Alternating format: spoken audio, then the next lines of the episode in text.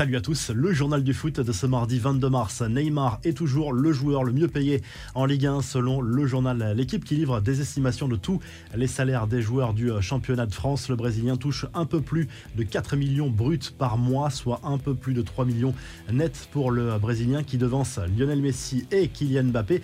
Il n'y a d'ailleurs que les Parisiens aux 14 premières places de ce classement. Wissam Ben Yedder est le premier non-parisien dans ce classement à la 15e place. À Marseille, Bakambu et Touche les meilleurs salaires devant. Un certain Dimitri Payet et du côté des entraîneurs. Mauricio Pochettino écrase très largement la concurrence avec un salaire d'un million cent mille euros brut par mois, ce qui nous fait dire qu'un éventuel licenciement du coach argentin cet été coûterait environ 15 millions d'euros au Paris Saint-Germain. À Pochettino qui devance Christophe Galtier et à Sampaoli très largement qui eux touchent un peu plus de 300 000 euros brut par mois. Manchester City au top des clubs qui remplissent le plus leur caisse. Un cabinet spécialisé a publié ce lundi sa traditionnelle étude qui analyse la situation financière des clubs de foot en fonction de leurs revenus. Les Citizens ont généré près de 645 millions d'euros de recettes en 2021, en grande partie grâce aux droits télé. Le Real est juste derrière et le Bayern de Munich complète le podium. Sixième de ce classement, le PSG est surtout plombé par les droits télé de la Ligue 1, plus faible que dans les autres grands championnats européens. Le club parisien a accumulé tout même un joli pactole de 556 millions d'euros la saison dernière. Les Bleus ont débuté leur préparation pour les deux prochains matchs amicaux, d'abord contre la Côte d'Ivoire ce vendredi au stade Vélodrome de Marseille, puis contre l'Afrique du Sud mardi prochain à Lille. Rassemblement marqué notamment par les premières convocations de Saliba, Klaus et Nkonku, mais aussi et surtout par le grand retour d'Olivier Giroud qui a retrouvé ses partenaires. Il n'avait plus été convoqué en équipe de France depuis le dernier Euro.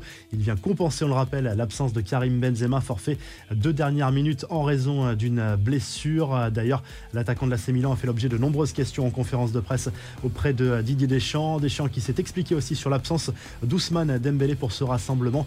Lui qui multiplie les bonnes performances avec le Barça, notamment dimanche lors du Classico contre le Real Madrid. Il lui donne rendez-vous en juin à condition d'enchaîner ce genre de performance. Antoine Griezmann, lui, a soufflé ses bougies avec ses partenaires lundi soir à Clairefontaine. Il fêtait son 31e anniversaire. Les infos en bref, Paolo Dybala va bien quitter la Juve cet été sans la moindre indemnité de transfert. Information confirmée à lundi soir par la direction turinoise. Les négociations sont définitivement rompues en vue d'une éventuelle prolongation, faute d'accord entre les différentes parties. L'Argentin sera libre en juin et devrait être très sollicité. Des nouvelles de Lionel Messi après son forfait pour des symptômes grippaux contre Monaco. La star du PSG s'est envolée pour l'Argentine pour préparer les matchs contre le Venezuela et l'Équateur dans le cadre des éliminatoires du Mondial 2022. Un léger doute persistait sur sa présence, mais Messi a bien rejoint son pays natal avec un jour de retard.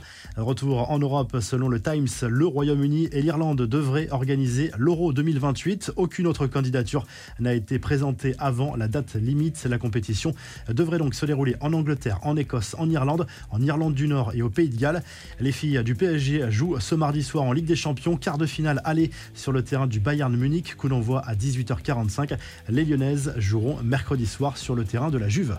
La revue de presse, on file tout de suite en Espagne où le Mondo Deportivo revient à nouveau sur cette fête folle du vestiaire Blaugrana après la victoire contre le Real Madrid dimanche soir lors du Classico en Liga, score final 4 à 0. On le rappelle pour les Blaugrana qui ont fait le plein de confiance pour la fin de saison, à la fois pour le sprint final en Liga mais aussi pour aller chercher l'Europa League. En Espagne, toujours le journal AS se penche sur la fin de saison du Real Madrid et ce calendrier qui pourrait être compliqué pour le club merengue. Le Real devra se déplacer sur la pelouse du FC Séville et de l'Atlético Madrid dans les prochaines semaines, même si c'est vrai que le Real a une avance confortable en tête de la Liga. Et puis en Italie, la Gazzetta dello Sport se penche sur ce départ à venir de Paolo Dybala de la Juve, négociation rompue avec ses dirigeants. Selon le quotidien italien, c'est bien l'Inter Milan qui serait actuellement le mieux placé pour accueillir l'attaquant argentin. Si le journal du foot vous a plu, n'hésitez pas à liker, à vous abonner pour nous retrouver très vite pour un nouveau journal du foot.